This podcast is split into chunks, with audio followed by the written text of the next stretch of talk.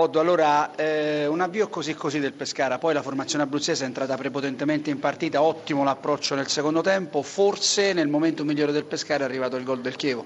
Eh, purtroppo sì, eh, è la verità, abbiamo sofferto un attimo i primi dieci minuti, poi siamo rientrati in partita, una partita condotta bene, poi nel nostro momento migliore paghiamo pesantemente la nostra inesperienza e purtroppo dobbiamo crescere tanto sotto questo punto di vista perché poi in Serie A trovi squadre come quella del Chievo che se possono farti gol te lo fanno, altrimenti non lo prendono, ma non si sbilanciano. Noi perdiamo equilibrio, ci sbilanciamo per la voglia e la foga di vincere, ma dobbiamo, dobbiamo capire tante cose ancora. Non è il caso di abbattersi, anche perché la sua squadra gioca bene al calcio, corta in 30 metri, come detto nel momento migliore del Pescara è arrivato il gol del Chievo, eh, le chiediamo, dopo l'1-0 forse si aspettava una reazione diversa?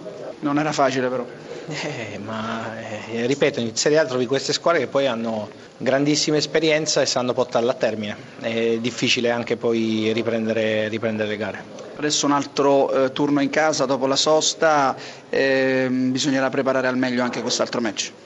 Eh, le prepariamo tutte al meglio e cerchiamo di fare il meglio possibile sempre. Maran che è qui accanto a noi, innanzitutto dobbiamo fare i complimenti al tecnico perché il Chievo ha disputato una grandissima partita, un approccio importante Maran soprattutto nei primi dieci minuti di gioco, poi anche per tutto il primo tempo, forse un avvio di ripresa eh, più eh, diciamo eh, d'attacco da parte del Pescara ma poi è uscito il Chievo meritando eh, i tre punti, ecco è questo quello che voleva dalla sua squadra, la continuità di gioco soprattutto nei 90. Sì, volevo questo, volevo che ci fosse da parte della squadra una, una prova di maturità e dovevamo venire a pescare in un campo difficile contro una squadra che era, aveva bisogno di punti e dovevamo dimostrare di avere l'impatto giusto, l'approccio giusto e comunque di tenere in mano la partita il più possibile. L'abbiamo fatto, abbiamo, fatto, abbiamo avuto delle occasioni nella prima parte, non è arrivato il gol.